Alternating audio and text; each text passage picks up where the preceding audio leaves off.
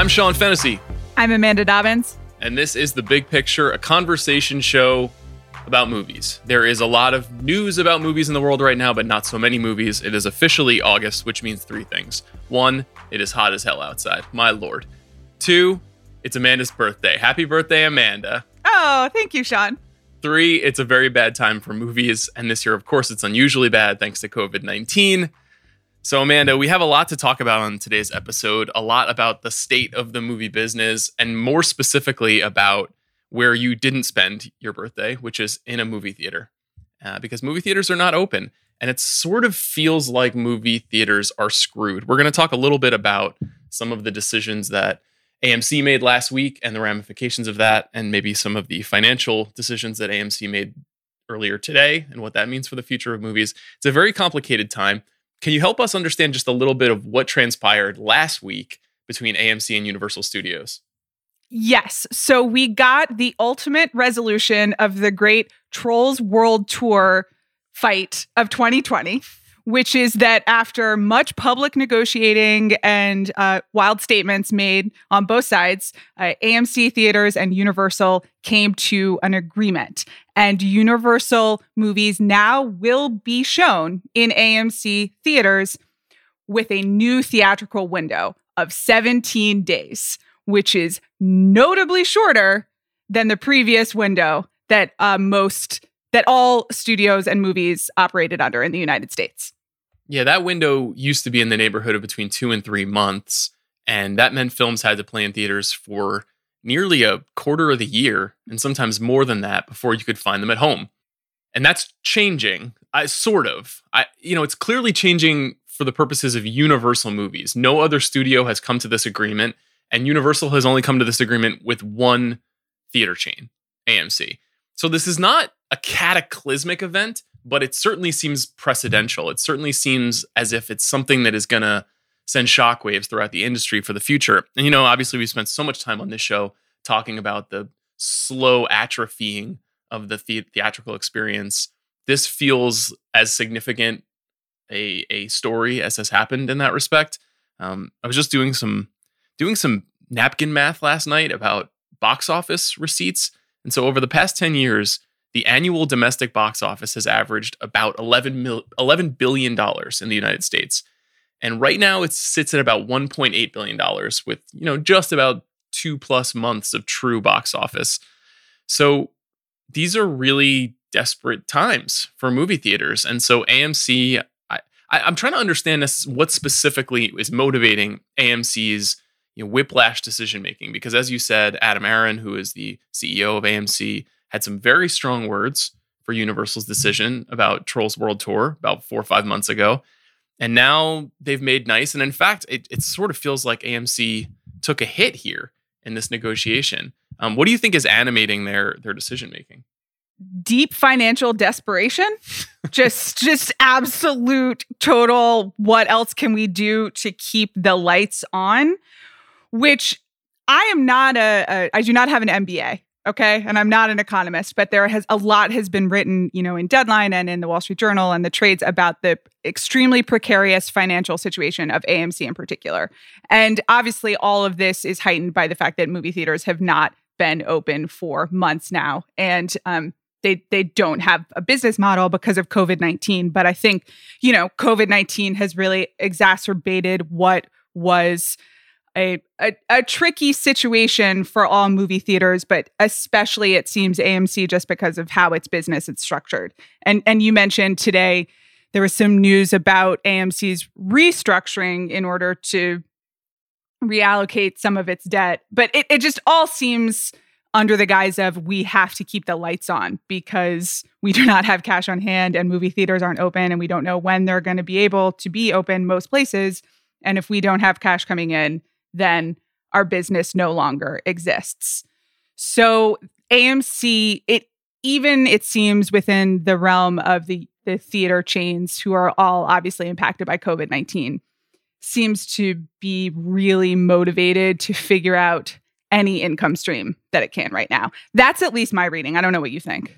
No, I think that's exactly right. And I think it's notable that in this deal with Universal, in addition to clearing new cash flow from that debt restructuring that you mentioned, they're going the AMC is going to get money from Universal when it takes its films to PVOD after that 17 day window.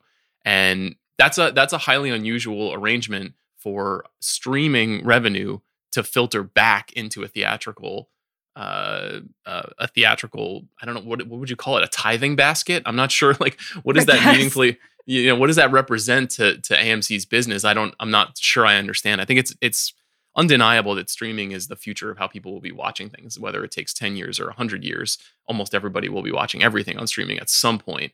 But the fact that amc is getting a an injection of cash in two different ways you know it, it makes sense. I understand it. Um, you know, those percentages are still a little bit unclear about how much money they'll specifically be getting from that. And we should probably talk a little bit about what specifically this means for Universal movies and then maybe all movies if other studios decide to make deals like this with the other chains.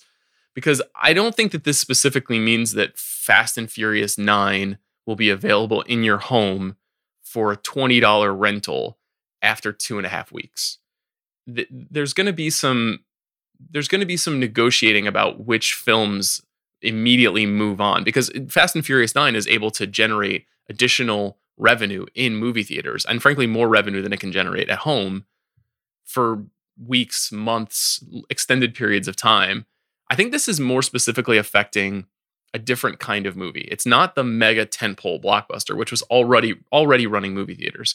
To me what it affects is certainly dramas, probably comedies, and to some extent horror movies. And those are still categories, those are still genres that Universal focuses on, puts out into movie theaters. So I think what this does is it only just stratifies things even further than they already were. Would you agree with that? Sort of, though I do wonder whether there is maybe a silver lining in that if movie theater if studios who are making comedies and horror films and dramas um, know that if the the theater run isn't really working, they can pull a movie back sooner onto streaming and and make some money sooner for a mid budget or smaller budget movie, which are the movies that are not being made right now because they aren't theater guarantees. Um, then maybe you do get a little more room in the mid space just because there is some sort of you know risk cushioning for the for the studios as well. I don't I don't trust anyone to make any sort of decisions in favor of art and movies that I like. So that seems unlikely. But you could see a world where that's possible just because it, it opens up the we can try it here and we can try it there. And we have a bit more flexibility than we did. I think the movies that Universal has released this year is fairly instructive to how this might work. So here, here are the, the, the here's the full list of releases that they've put out in the world. Dolittle, which we talked about at length on this show, a preposterous movie.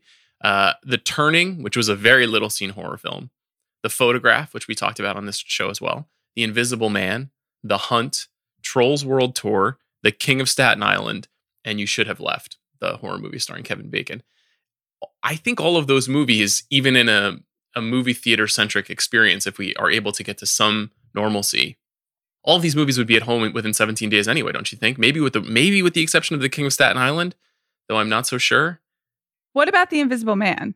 Well, horror films tend to open fairly big and then die pretty quickly box office wise. So it's it's a bit hard to say. I mean, uh, The Invisible Man, I don't know if it was a phenomenon. It was a very successful movie, but by its third or fourth week, what was it really doing at the box office? Was it driving more than a couple million dollars? And at that point, would there be enough of a fervor for people to then want to buy it and rent it. Sure, though its last couple weeks did also coincide with the the first wave of lockdown and COVID nineteen. So I think that that's a tough example. The other example that I wonder about is is actually, and I know there was a lot of great success with Trolls World Tour, and God, I still can't say it. It's still the rural juror, juror to me. Um, and you know, I, I love making jokes about it. Thank you so much. Trolls World Tour. Yeah, but um, that it was the experiment is I do, and that it was released when it did, and that parents were desperate, definitely fueled some of the yay, it's on PVOD, and and it does seem like movies for kids are are still drive a lot of the theater box office because you need somewhere to take your your children and I I wonder whether Universal would, would be willing to give up that long tail potential theatrical um, earnings for, so you, in a in a in a world where you can go to the theaters. I mean, I don't I don't know. So you've raised an interesting thought that I have about this whole experience. Obviously, a lot of parents are having a very are really struggling through the COVID nineteen crisis. It's, it's incredibly difficult, especially for those whose children will not be going back to school in the fall. We know some some friends, we have some colleagues who are experiencing this. It's very challenging right now for them. But they're they're those parents are learning about how to cope with a different style and a different level of parenting right now. And because of that, they're changing the way that they raise their children in a significant way. And I think that there is some correlation between that and even just the movie going experience, not to reduce everything down to movie going, but I feel like there is going to be like new learned patterns for people over time here. And, you know, the onslaught of Disney Plus and Peacock uh, in addition to HBO Max and Netflix and Amazon and Hulu and all of these services, I wonder if people are just slowly being trained out of I have to take my kids somewhere, so it might as well be the movie theater. I could be wrong about this. I don't have any children, so I don't want to. I'm just thinking more broadly about like the the the essential social experience of movie going if it is being drained from us. I mean, yes, it is. And also it has been like well before COVID 19. And I think another factor to talk, especially when talking about families and and parents taking their kids, is that going to the movies is extremely expensive because you're paying for the ticket, you're paying for the concessions, you multiply that by four or five versus what eleven ninety nine or twelve ninety nine a month for most of the streaming services. It just and also kids love to watch things over and over and over again. So you you know do the numbers. I'm not going to make anyone be witness to me doing math, but uh, you save a lot of money at home.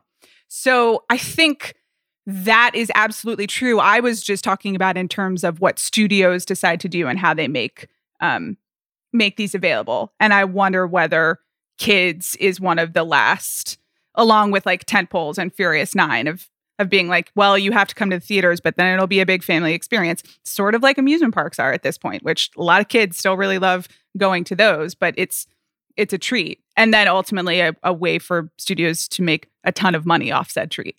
Yeah, you've you've cited the amusement park analogy, which I think we first heard uh, from our beloved Martin Scorsese a few months ago when he was talking about comic book movies. And I'm not I'm not sure if I buy that. I'm not sure if I buy because if you look at the movies that are successful right now, I know in a couple of weeks one of the only kind of mainstream major movies that is coming out is called The One and Only Ivan, which is a Disney Plus movie about a gorilla starring Bryan Cranston. And I feel like the at-home experience for kids watching movies, there's no there's no gradation there. There's no real difference experientially between whether you see it at home or see it in a movie theater. So you might be right. I don't know. I'm very curious to see if more quickly than we think, a lot of the, these these patterns, these habits just change fully. Um, the other thing that will be pretty significant to this is whether or not other theater chains actually follow suit um, are they incentivized to do so? Because we don't necessarily know the state of their financial holdings the way that we do with AMC, which has been trading at a very low stock price and has been in a massive amount of debt for a pretty extended period of time. When the news was announced last week, uh, Regal Cinemas, uh, you know, is owned by Cineworld. Their CEO Mooky Greidinger said, "While we don't know the full details and we are always analyzing any move in the industry, we will analyze it. People need to be aware that the first big movie from Universal is coming only in six months." So there's no pressure here, but we clearly see this as a wrong move at the wrong time. Clearly, we are not changing our policy with regard to showing only movies that are respecting the theatrical window. You know, that doesn't sound like we have a massive sea change in front of us. It sounds like we had a desperate company make a deal that it desperately needed to make. Um, what do you what do you what do you think? If you had to put a time frame on it, when a window when a windowing deal happens across all theater chains, when would you say? What year? Across all theater chains. So everyone agrees together. Uh, that's really hard I, because I can't see any of them working in in tandem at this point. It seems like every every business for themselves at this point. But I don't know. Next year, like it would probably have to be after a, a vaccine or something. Do you think that they would agree jointly before there was a an understanding of people being able to go back to movie theaters and being able to plan?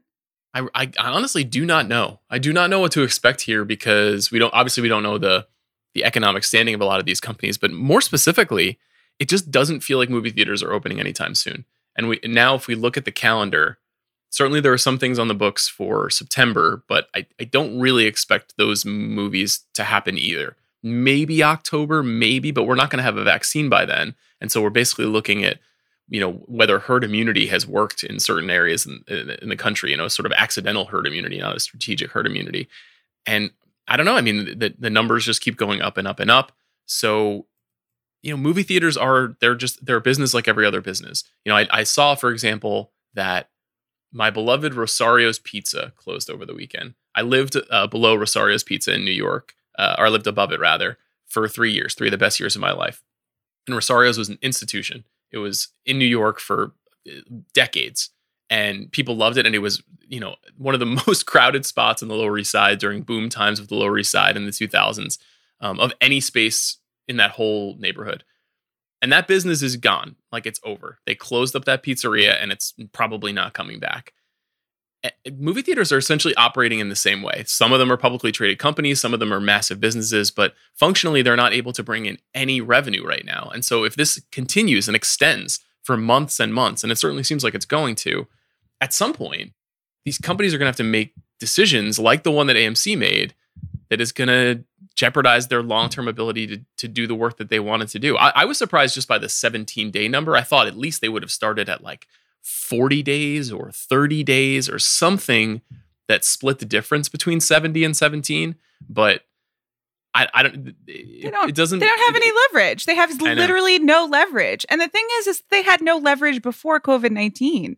And, you know, I, I don't want to diminish the, the dire situation that these companies, and particularly the people who work for these companies and who work in the theaters, um, have been in as a result of of COVID nineteen. And I think you know they've been failed by their employers and failed by the government, and it's it's really intense. I I don't want to diminish that, but like, but before that, these companies were already just on a path to like total obsolescence, and they didn't have anything to to work with. Like, what was AMC going to bring to Universal? Universal doesn't need, I mean, they, you know, they do because that's how the, the theater business is how you make a ton of money on blockbusters. And streaming does not um, bring the same amount of profits on a, a you know, 100 million or 200 million dollar movie. But I just, the business model was broken it just it like it was it broke a long time ago and all of these companies had managed to kind of float by and negotiate bit by bit and do what they do but at the end of the day it was a higher price point and a higher barrier of entry to a product that they didn't make or have control over. Like uh, what are we doing here? That's ultimately it at, at some point it is just going to break. And i'm like i feel bad about that because i really love movies and i love going to movie theaters and i have not yet bought my surround sound bar so everything here still sucks. But I, like but i'm again i don't have an mba but it just doesn't add up yeah it's a very challenging situation it's kind of hard to see a world in which it resolves and returns to even close to the state that it was at previously and I, as I think about what we're going to be doing, what we're going to be talking about on this show in the fall, you know, obviously we've mentioned that there's a, a new David Fincher movie and a new Aaron Sorkin movie. I just got a note about Antonio Campos's The Devil All the Time, which is coming to Netflix in September. Later in this episode, we're going to talk about a movie, An American Pickle, um, which came st- which is coming straight to HBO Max later this week. Uh, we there was some leaked photos of my new most anticipated movie of the year, Rebecca, which is a remake oh, of yeah. the Hitchcock film directed by oh, Ben yeah. Wheatley, which will star Armie Hammer and Lily James. That sound and and and who who else? Who is playing the the the chambermaid? Oh, Kristin Scott Thomas. Um, so very, very my, excited. My queen. Yes, your your gal from Four Weddings and a Funeral. Um, really looking forward to that movie. And you know, just for me personally, my consciousness has shifted to what to anticipate and where I will be watching it, which is at home. And this is an, an, incredible boon for Netflix and, and for HBO Max and for other services that have movies in the chamber for this this very strange period in time. And I, I look at Universal's release calendar and what they're planning to put out in the world this year. And there's only a handful of films. The first of which is is Candyman, which is supposed to come to movie theaters on October 16th. This is Nia DaCosta's remake of the 1990s film, reimagining probably, produced by Jordan Peele. that movie is obviously coming out in October because it's well timed to uh, to Halloween. It had been pushed from the spring when it was originally meant to come out. I I don't do you I'd love to go to the movie. I'd love to go to a scary movie around Halloween. That's a that's also a, a rite of of joy for me, but a rite of fall, I suppose. But that I I do do you think we're going to be you're I know you're not going to be in the movie theater for that, but do you think Well, we're going to be in the movie no. theater for that? listen, we can't have Halloween. And like we just like ha- Halloween as a concept canceled. And it's easy for me to say because I've always hated Halloween. I, I don't do costumes. I, you know, I did like the candy as a child, but we can't have our children going trick or treating. That doesn't really seem ultimately uh, publicly responsible. Everyone who lives for an adult Halloween costume party can't be trusted right now. And so It's a very dangerous thing. yeah, so if we if we can't have Halloween, then no, I don't really think that we can have the Halloween movie theaters either. Though, you know, I don't know. I I it's interesting being in Los Angeles and watching this and it's as we've talked about before, it's really interesting uh trying to to plan for a movie podcast when you live in one of the only places that it seems pretty clear we won't be going to the movie theaters. Um but it maybe is going to happen elsewhere and and I don't know how to feel about that and it's wrapped up in some some larger feelings about how the just we're to we're just going to open stuff seems to to be happening and I'm bewildered by it but maybe it will exist in places in October I don't I I don't know The thing I'm not sure I can wrap my head around because I think you're absolutely right. There there are some cities and states and and towns that are are doing better than California certainly or some other hotspot states at the moment. And there are some places that I'm sure are looking forward to a a, a more a, a phase 5, phase 6 even uh, reopening this fall. That's that's not implausible to me at all. The question is does it make sense for the the studios to put a movie into say 1200 theaters as opposed to the 3000 it was planning on. You know that's been a big part of the Tenet conversation which is a word we have not used yet in this podcast. I'm sorry to have, to have brought it up. We've brought it up 3000 times in the last five months. But i think that there's a lot of calculus going on in that respect where the studios have to determine whether or not they want to try to get something out into the world and then clear as much cash from that product before bringing it to pvod at some point down the line or to their streaming service it's a little unclear. Maybe for Candyman, a film that probably doesn't have a huge budget, and maybe if things are uh, are significantly improved two months from now, maybe it does make sense for that movie to be in a movie theater. I I, I think I'm still having a hard time wrapping my head around that being the case because of our personal circumstances, and I, I want to be as thoughtful about that as I can. But I I don't know. I still I still have doubts. I still I I'm I still can't see it. You know, we saw what happened in was it was it May when Texas tried to reopen and they opened movie theaters and nobody went and then they had to shut down Texas 4 weeks later. You know, that there's no there's no sense that we have a handle on this and and so it's it's going to be a pretty challenging issue. Um as far as the rest of the Universal slate this year, you know, they've already moved a bunch of stuff to next year. So you're looking at the Croods 2, you're looking at uh News of the World, which is a a big Oscar contender this year, a Tom Hanks film directed by Paul Greengrass. And certainly Universal would like to make as much money from those movies as possible. But Croods 2 is basically just Trolls World Tour. It's a known property for children that I'm sure is a highly budgeted movie, but also has a built in marketing campaign because I think you can watch the Croods on the streaming service right now. Last I checked, it was on Netflix. Sure, that's true. But they kept Croods 2 and they moved My Beloved Minions until 2021 because they, they clearly see a difference in the value proposition there. And, you know, I believe that um, Minions, The Rise of Gru, to pay proper respect to its full title. um, You are I you are the queen of Gru. Yeah. I just love the minions. I don't even know what they do really, but I love them. Um it was, I believe, originally delayed because of um trouble finishing the film and it post production because of of COVID-19 lockdowns. But I think it was then moved again to 2021 in order to hopefully be able to benefit from a full theatrical release. So clearly they see like the Despicable Me franchise as having a certain value and with all respect to Croods 2, which I don't know the plot of, possibly having a different uh, value. I believe the Croods is about a Neanderthal family. And I believe the last time it was mentioned on this podcast was the Roger Deakins episode when you guys mocked me for mentioning that Roger Deakins uh, oh, provided his that? advisory Rango and help. Croods too? Yeah. Wow. Okay. You know, and I How to was, Train Your Dragon, you know. I was Roger's thinking best. about that podcast the other night just because remember when Chris just yelled that Roger Deakins doesn't have to watch the Bucks so he can like watch animation. Um and my husband was watching the Bucks last night and just anytime the Bucks are playing I'm just like does he have to watch the Bucks?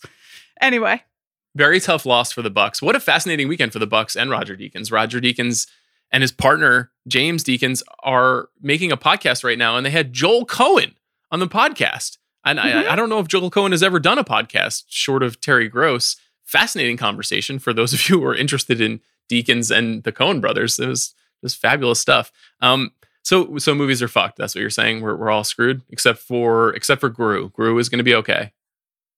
I, hope Gru is going to be okay. I still don't again, not really sure who he is.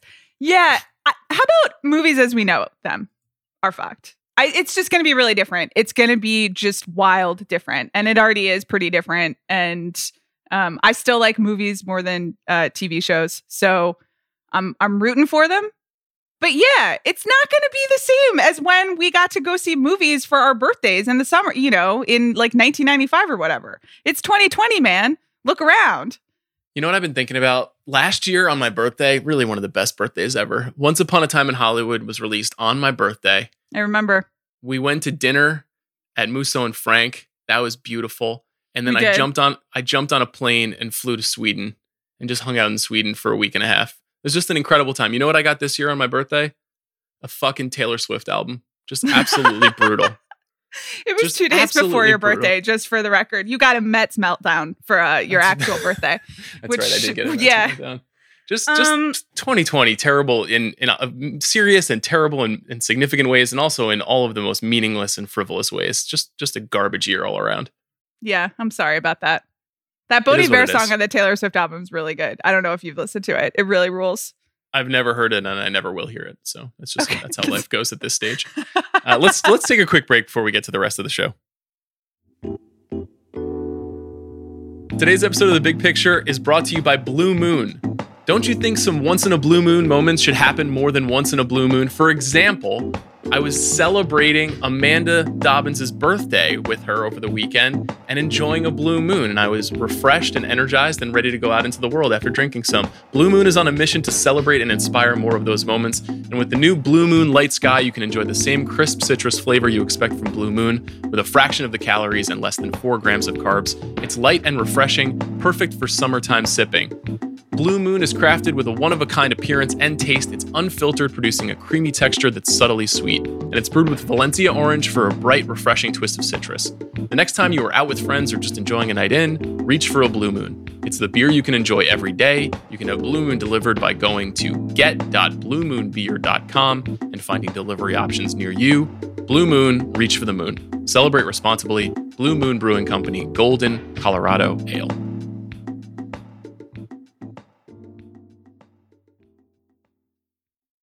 We have some breaking news on the big picture, the breakingest of news that I can recall in recent memory. And that is, Amanda, we got some insight into who might be the star of Paul Thomas Anderson's new untitled 1970s San Fernando Valley coming of age drama.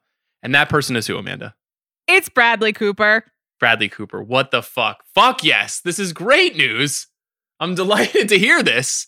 Listeners of this show will know that we have a, a just an unbelievable passion for the the sincerity and the work of Bradley Cooper, and certainly of Paul Thomas Anderson as well. What do you think this holy union may bring us?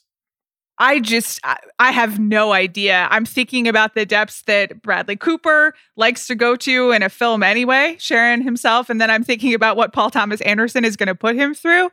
I admire both these men. I hope everyone is safe and, you know, mentally healthy. And also, like, please do a behind the scenes documentary on this one. Like, I just got to see it. I gotta see the outtakes, please.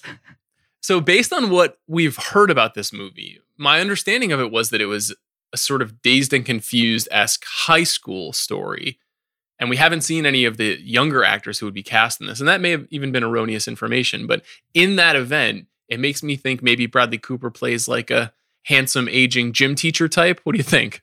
Yeah, I think that we should definitely understand will star in as is as in uh, Bradley Cooper will be in this movie, and because he's Bradley Cooper, he's a star. But yes, as supporting, um, going for it, '70s type role, uh, where he either gives advice or is a um, cautionary tale, and eh, you got to just imagine that the styling will be quite quite something.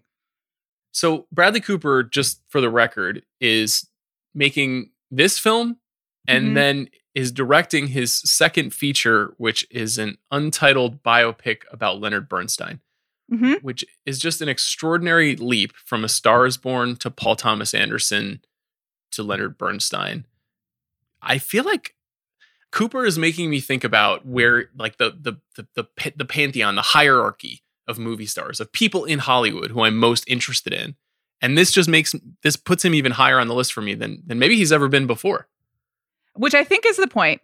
Bradley Cooper is definitely a person who became famous because of The Hangover and like has been looking for validation and talks about you know his admiration for old Hollywood and and Clint Eastwood and really really wants to be taken seriously. And listen, he did it with A Star Is Born. I am very pro A Star Is Born. I thought I thought that he did not get get enough credit, and we were the only two people who really thought that. As uh, the listeners, let us know every day. We know that you're tired of hearing about A Star Is Born, but he definitely seems to be seeking out prestige projects and seeking out that kind of I want to be associated with like the great Hollywood leading man at a time when like Hollywood leading man doesn't really exist anymore as a concept. Yeah, his chess moves have been really brilliant in that respect. And I was recently watching, speaking of Clint Eastwood, the Inside the Actor Studio episode uh, with Clint Eastwood uh, a few months ago because Clint just turned 90. And I was writing something about Clint and kind of researching him and looking back. And in the audience, looking on ad- admiringly, is a young Bradley Cooper studying Clint's moves. And you see him doing the same with Al Pacino and Gene Hackman and all the other people who appeared on that show over the years. And, you know, he studied the playbook and he is now executing the playbook to perfection. Yeah. But also you know that like that ambition is still there, which is just it's right on the surface for PTA to just be PTA with, which is delicious. And again, why I would like to request a videographer on set and in the trailer at all times throughout the making of this movie. Thank you very much. I agree with you. We've seen him do this with Tom Cruise. We've seen him do it with Adam Sandler. So I, I'm absolutely delighted that he's bringing the PTA experience to the Bradley Cooper psyche, or maybe vice versa. So stay tuned. I'm sure we'll only talk about this movie every single episode until it is officially released, and then every single episode henceforth.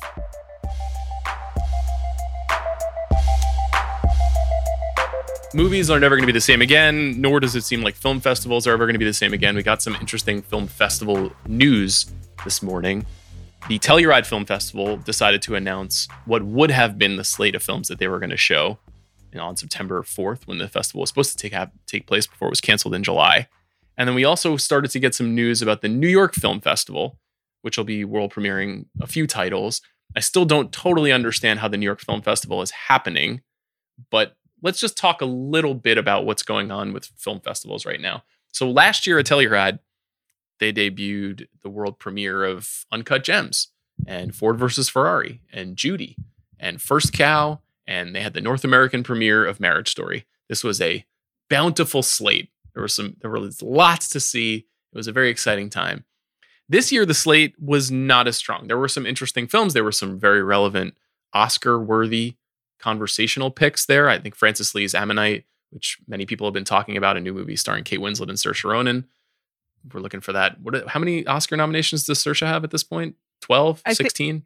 No, I think it's four, and this will be her fifth, which just This- seems like a lot. I just want to say when we made our really irresponsible Oscar predictions for this year, and like having seen nothing, I was like, I think Saoirse Ronan will win for this movie that I haven't seen. So at least I think I did. I meant to. If I didn't, you know, please like revise history. Uh, This is a movie that you know Neon has the rights to it. I don't know if we're gonna get it at home or not, or if they're waiting for a window potentially January or February when things hopefully are looking up in the country to put it into movie theaters. I again, this is the kind of movie that I'm not totally sure how to make it work in a movie theater at this stage because people will are more likely to wait for something that is non-eventized. The same is true for uh, a handful of other films that are showing that we're going to be showing at Telluride. Uh, Florian Zeller's The Father, which I saw at Sundance, starring Anthony Hopkins. I would be stunned if Anthony Hopkins were not nominated at some award shows for his performance in this movie about a man who is struggling with dementia. And Chloe Zhao's Nomadland, which is a movie that's been on the calendar for a long time. Chloe Zhao, of course, uh, is her next film is a um, an MCU movie, but she's an mm-hmm. independent filmmaker who is going to be celebrated at Telluride, actually, along with Kate Winslet and Anthony Hopkins. There were going to be these sort of um, memorial tributes to their work thus far. Last year, there was one for Adam Driver, for example. And Nomadland's an interesting thing. It's coming to us from Focus Features, and it stars Frances McDormand.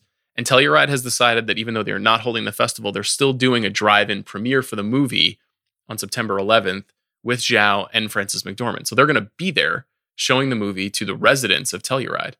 Okay, in Telluride. I, I believe so.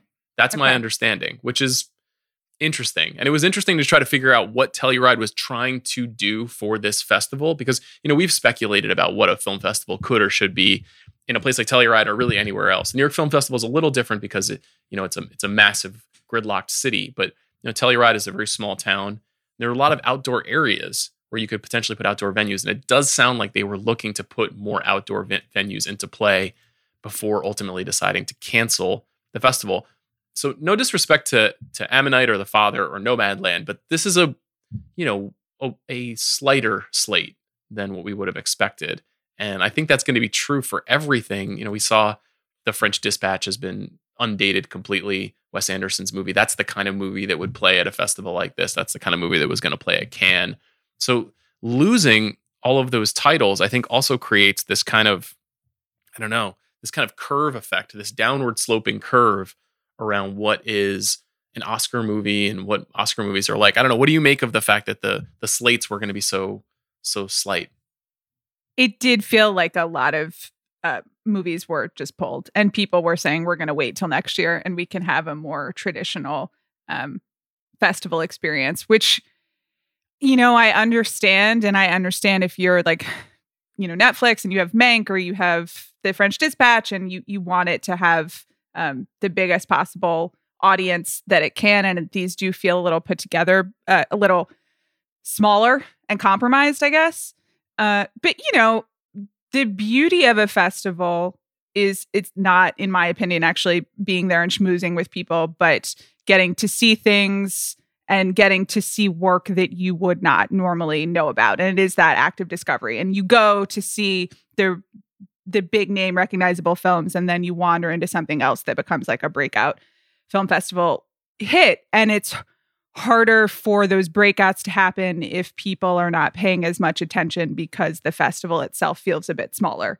And so on the flip side there i guess there is more attention and you know, as you pointed out, we don't have anything to do. You almost had a nervous breakdown on Friday because there aren't that many movies in August. And so maybe maybe I'm wrong and maybe this does fill the vacuum and some some smaller films and filmmakers really do do get a chance.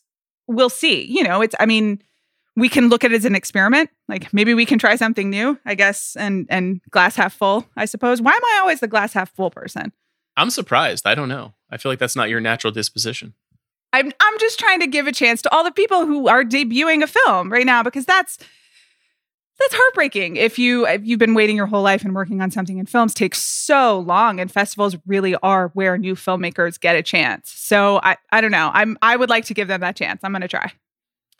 I completely agree with you and of course you're 100% right. And the the value of film festivals is discovery, finding new voices, the opportunity to see something you were not expecting, not just the the sort of eventized major premieres, but the major premieres are kind of what keeps a lot of these festivals high powered and keeps them conversational for a show like ours. You know, I, I think it's going to be an interesting thing to try to negotiate the the value of this the, these slates and kind of what they mean relatively. You know, we talked about the asterisk season uh, on the episode on the last week's mailbag episode. And I think this just sort of underscores that specifically how this is going to be a slightly different year. And I, you know, one more piece of evidence to that point is the New York Film Festival's first world premiere announcement was for Steve McQueen's Lovers Rock, which is it's very exciting that there's a new project from Steve McQueen. We last saw Widows from him in 2017, I believe. And the thing about Lovers Rock is it's an episode of a TV miniseries um, called Small Axe, which is going to be coming to BBC One and Amazon Prime Video. And while I'm thrilled to see Small Axe, I'm I'm really excited about it. The New York Film Festival, I believe, opened last year with The Irishman, and this year is opening with a TV episode. It, uh, it will be a brilliant TV episode. I think it's I think the episode features Letitia Wright and John Boyega, but uh, mm, you know, there's something deflating about that in a, in a in a perverse way. Yeah. I had I had the same reaction with all respect to Steve McQueen, who I loved. And once again, we did not talk enough about widows as a society. So that's where I stand. But it it just does feel like confirmation that everything is scaled back this year. Everything is a little bit different. And you know, in light of the first half of our conversation of our conversation, it's really interesting to think about all of these studios and um, distributors who are holding back their movies for the return of a theater experience that is in no way guaranteed in the in the way that we had it a couple years ago. So I'm kind of wondering when that starts to break and people st- have start having to make individual decisions because you can hold on to a movie for 2 years but the, is there a guarantee that you're going to get the major festival or the major theatrical release in the way that you want it in the future? I don't know. I think those same financial ramifications we talked about for movie theaters and studios also apply to festivals here too.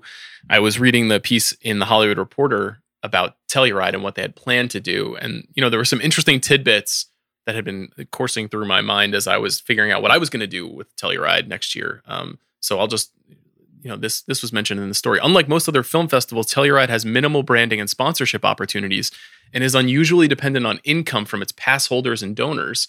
When Telluride canceled in, in July, the festival offered pass holders refunds, but most opted to roll their passes over to next year, Huntsinger says. Uh, Julie Huntsinger is the festival executive director. Uh, she said, quote, it means we have the income for this year, but we won't next year. So I'll probably need to do some kind of clever and targeted fundraising to make up for a deficit next year. Hopefully people will understand. We just put away money and saved for a rainy day, and this is the rainy day. I personally rolled over my pass to next year. Hopefully I'll be able to go next year. Um, but it, this puts uh, it puts a film festival in a precarious situation. Telluride is a very um, celebrated and long running festival that exists in a very wealthy community. So my gut is it will be okay. But for film festivals to be asking for donations at such a difficult time in history is is is challenging. You know, it's a, it's it's really hard to see how that is the thing that rises to the level of donation when so many people are out of work, so many people are struggling, so many health concerns in the world. And I don't know, you know, film festivals kind of, it's not last on the list, but it's not near the top. Yeah, I agree. And it also kind of seems like the first thing that could be reimagined. I mean, it, if if you are just looking from a pure COVID 19 concern, a film festival is pretty much worst case in terms of transmission and and risks. And it is also like pretty inefficient. And I I find them personally extraordinarily stressful because it's just like a lot of people. and I don't do well with that. So y- you have to wonder whether at some point the logistical and practical realities kick in permanently of what it looks like because we do have other ways of distributing films and getting a lot of people to see films. I think for you and I, we'll, hopefully get a chance to see what at least some of that future looks like at the Toronto International Film Festival, which is mm-hmm. still happening uh, in the second week of September. And I think most, at least most press and industry people who are participating in that film festival are going to be doing so digitally. They're going to be watching movies at home. You and I will be watching movies at home from the slate. Typically, they show about 200 films at TIFF. This year, it sounds like the slate will be closer to 50, but there are some notable titles that were announced last week at TIFF too. And there's some some good stuff, some crossover here with some of the Telluride films that were just talked about, and some other new films that nobody has seen before. I think Halle Berry's directorial debut is there. Regina King's directorial debut is going to be there. Um, I think a film called Concrete Cowboy is going to be there. I think Ammonite is also on that list. So there are you and I hopefully are going to get a chance to see some of these movies, and then hopefully we'll get a sense of when the world's going to see them. Yes, and also Sean, we might actually be able to see more. I was thinking as you were talking, like, will Sean try to watch all 50 movies? And uh, like, you're you'll definitely get closer than I will because you don't sleep. Um, but it, that would not have been the case at uh, at real life Toronto. And you know, going to a film festival is often talking about the movies that you couldn't get into and you didn't get to see, but everyone else loved. So in that sense, you, there might actually be more exposure for these films, which is It's good. a great it's a great point. I was thinking about this even with regard to Sundance. You know, you and I were at Sundance earlier this year. We saw a ton of movies. I think I saw north of 25 movies, and I still Mhm. missed Palm Springs. I still Mhm. missed Kajillionaire, which we saw last week is officially coming to VOD. This is Miranda July's new movie in September. That's another movie that I'm like, this movie's coming at home. Like, this is a new way of experiencing movies like this. I'm very much looking forward to this movie, and I don't have to go to a movie theater to see it. So I'm learning a new way of movie going in a way. But um, you know, Sundance is impossible to conquer. TIFF is impossible to conquer. Telluride is impossible to conquer. And so, yeah, I think you're right. I think will I get through all 50? I don't know. I think I'm on pace for in the neighborhood of 800 movies this year. I was gonna guess 600, but 800 sounds right. Can I just can I can I 750? Could I do a quick personal story about this? Um, course. This weekend, uh, it, I you were very kind and celebrated my birthday, and your wife was there as well. And um, she and I were talking. I don't know if she told you this, and she was like, "So, what's this week on our viewing list?" Because last week she had been on the Oliver Stone journey, and she was like, "I gotta say, it was not my favorite selection. like, what can we do next week?" Poor Eileen is just like living and dying by the insane experiments that we do for this project. She's uh she's been a great sport through all of it. And Yeah. there have been some that she's loved. You know, she loved the At Sea movies. That was a great time for yeah, her. Yeah, that yeah, was yeah. very fun. You know, courtroom dramas, maybe less so. Mhm. Um, we'll see about you know probably a good time to to preview uh, an episode later this week.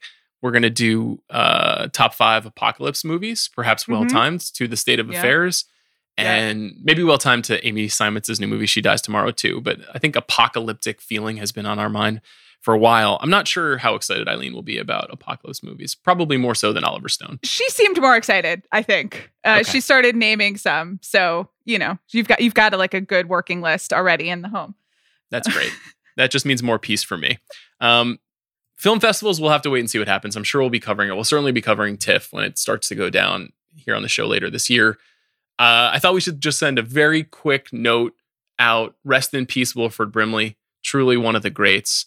Absolutely phenomenal actor and pitchman for Quaker Oats and for for diabetes. Uh, an actor who has looked 65 years old for 40 consecutive years very talented person, obviously. Uh, a star of Cocoon, a star of The Thing, a star of The Firm. Listeners of the Rewatchables will remember I've- Chris Ryan's iconic impression of Wilford Brimley's line about heartache delivered to Mitch McDeere. Um, just a, just a great actor and a person that no one ever saw in a movie and thought, why is he here? Just always made Yeah. him, always made every movie he was in better. So rest in peace to Wilford Brimley. Amanda, let's close out the show by just having a quick chat about it, a new movie that I, I mentioned earlier in this conversation that's coming straight to a streaming service like so many other movies right now. It's called An American Pickle. You might have heard us talking about it uh, in advertising on this show. And it's one of the few new mainstream releases of August 2020. And it stars Seth Rogen, and it's a high concept comedy. Before we started, uh, our fill-in producer Steve Allman suggested we call this episode uh, "The Big Pickle." Um, just a little bit of consensus branding there.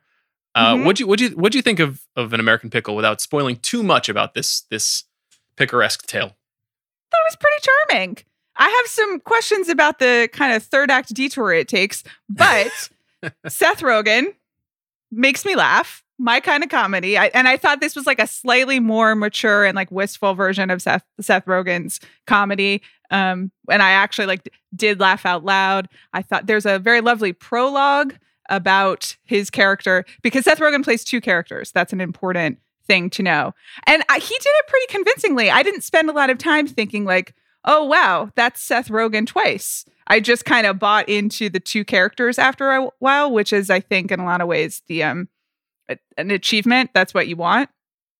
And anyway, there's a prologue with the older character um who should I I can do the premise? Yeah, let's do the premise. Okay, so it starts with Herschel Greenbaum, who is a character who emigrates to America in the 1920s and then works in a pickle factory and he falls into a vat of pickle brine and then is brined for 100 years.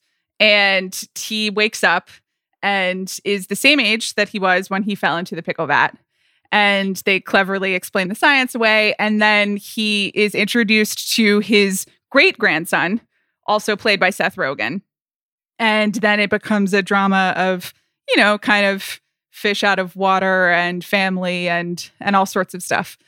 And it's you know, there are things that work and things that don't work as well. But I thought that the prologue where the Herschel Greenbaum before he falls into the vat of pickles, and it's kind of like an Eastern European up, sort of, and it was uh, starring Sarah Snook as his his uh, early 1900s wife. That's Shiv from Succession, if you don't know. And I was like very moved by that and thought it was funny. And and and then I thought the the rest was pretty cute. It there is a a, a weird kind of Donald Trumpian cancel culture element to it that I wondered when they wrote this. Yeah, I have some. I don't want to spoil too much of the movie because people won't get a chance to see it until later Yeah. this week. But um, it is. It's a very interesting story that kind of bounces from genre and theme pretty quickly. Mhm. It's obviously like a kind of absurd high concept comedy about a man being brined for 100 years, which is ridiculous on its face. This, I should say this is based on a 2013 short story by Simon Rich called Sellout. And, you know, the movie is very much about um, love and tradition and faith. It's a very Jewish film. It's, there's quite a bit of Mhm. um, kind of Jewish theology in the movie, and it talks a lot about um, kind of where people come from and how they come to live their lives because of because of where they come from.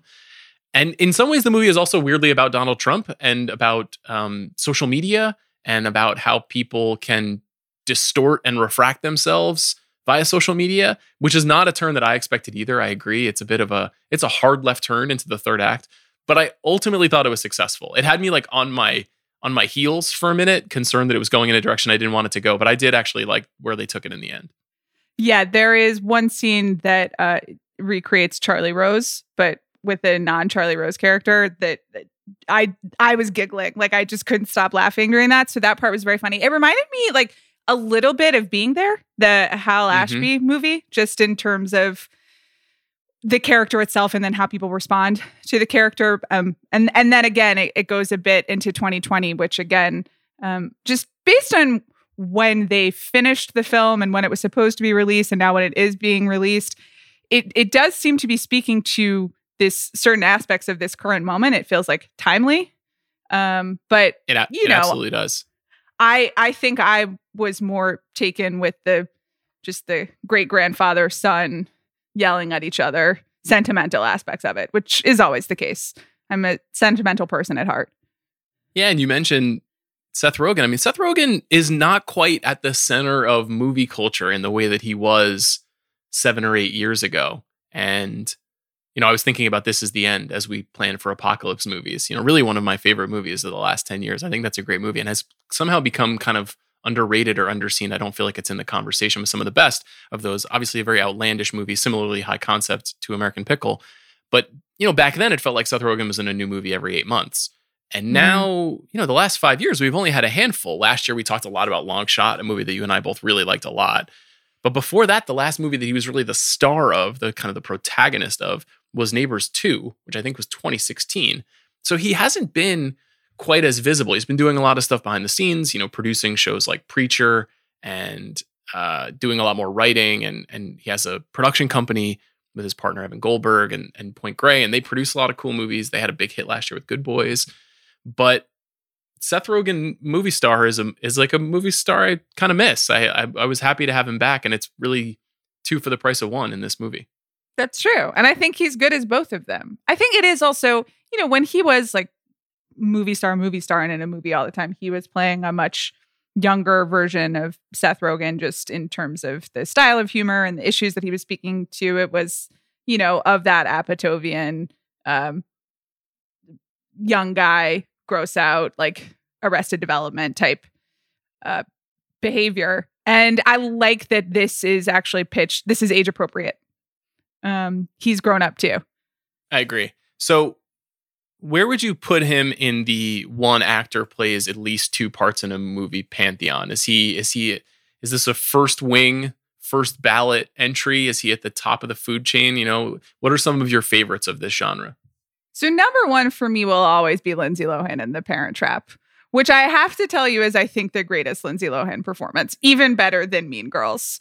I just she's doing two. You can really see um like all of the promise and the charisma and the movie starness. And also I saw this movie when I was like all 12 or 13. So and it's directed by Nancy Meyers. So it's up there for me personally.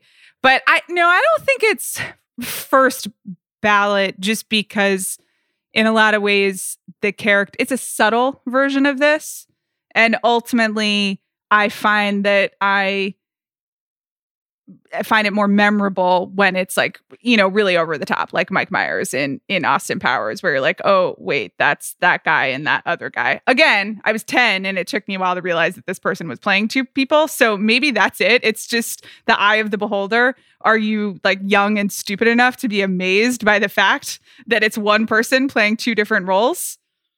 Uh, I, yeah, I guess at this stage of my life, I'm not, but I did find myself looking at the differences in the performance for Seth, which is pretty different from what you're describing with Mike Myers or for Eddie yeah. Murphy in Coming to America or The Nutty Professor, where you're like, every person is clearly Eddie Murphy and that's okay. Um, I'm not, there's no, there's no wonderment here in terms of shading the performances. Uh, I guess the best one, the most iconic one is probably Peter Sellers in Doctor Strangelove playing three yeah. different parts. That's, that feels like the, the absolute height. And, you know, there have been, you know, your boy Armie Hammer in the social network playing the Winklevi that was Love memorable. It. Nick yeah. Cage in adaptation, a movie I'm sure we'll be talking about even more as we get closer to the release of a Charlie Kaufman movie. Um, not a lot of, I noticed that not a, a lot of women get the opportunity to do this. You know, you mentioned Lindsay, and that's a very memorable one. And of course, Hayley Mills, you know, 35 mm-hmm. years before that in the original Parent Trap. But I couldn't think of too many more examples of women getting the chance to play two parts in the same movie. Sean, they barely let women play one part in a movie. They're not going to give her two. They're not going to make it about her. Like, come on. It's okay. you know this. You understand how the numbers work. I'm very sorry. Uh, you're yeah. right. I should have known better. Uh, an American Pickle, I would recommend it. I think Amanda, you would recommend it as well. Pretty fun movie on HBO Max. Yeah, and and very home watchable. So that's that's it for the big picture today. Uh, as I mentioned earlier, tune in later this week where Amanda and I will be talking about a different shade of apocalypse, our top five apocalypse movies. And uh, thank you for listening as always. Be safe and wear a mask.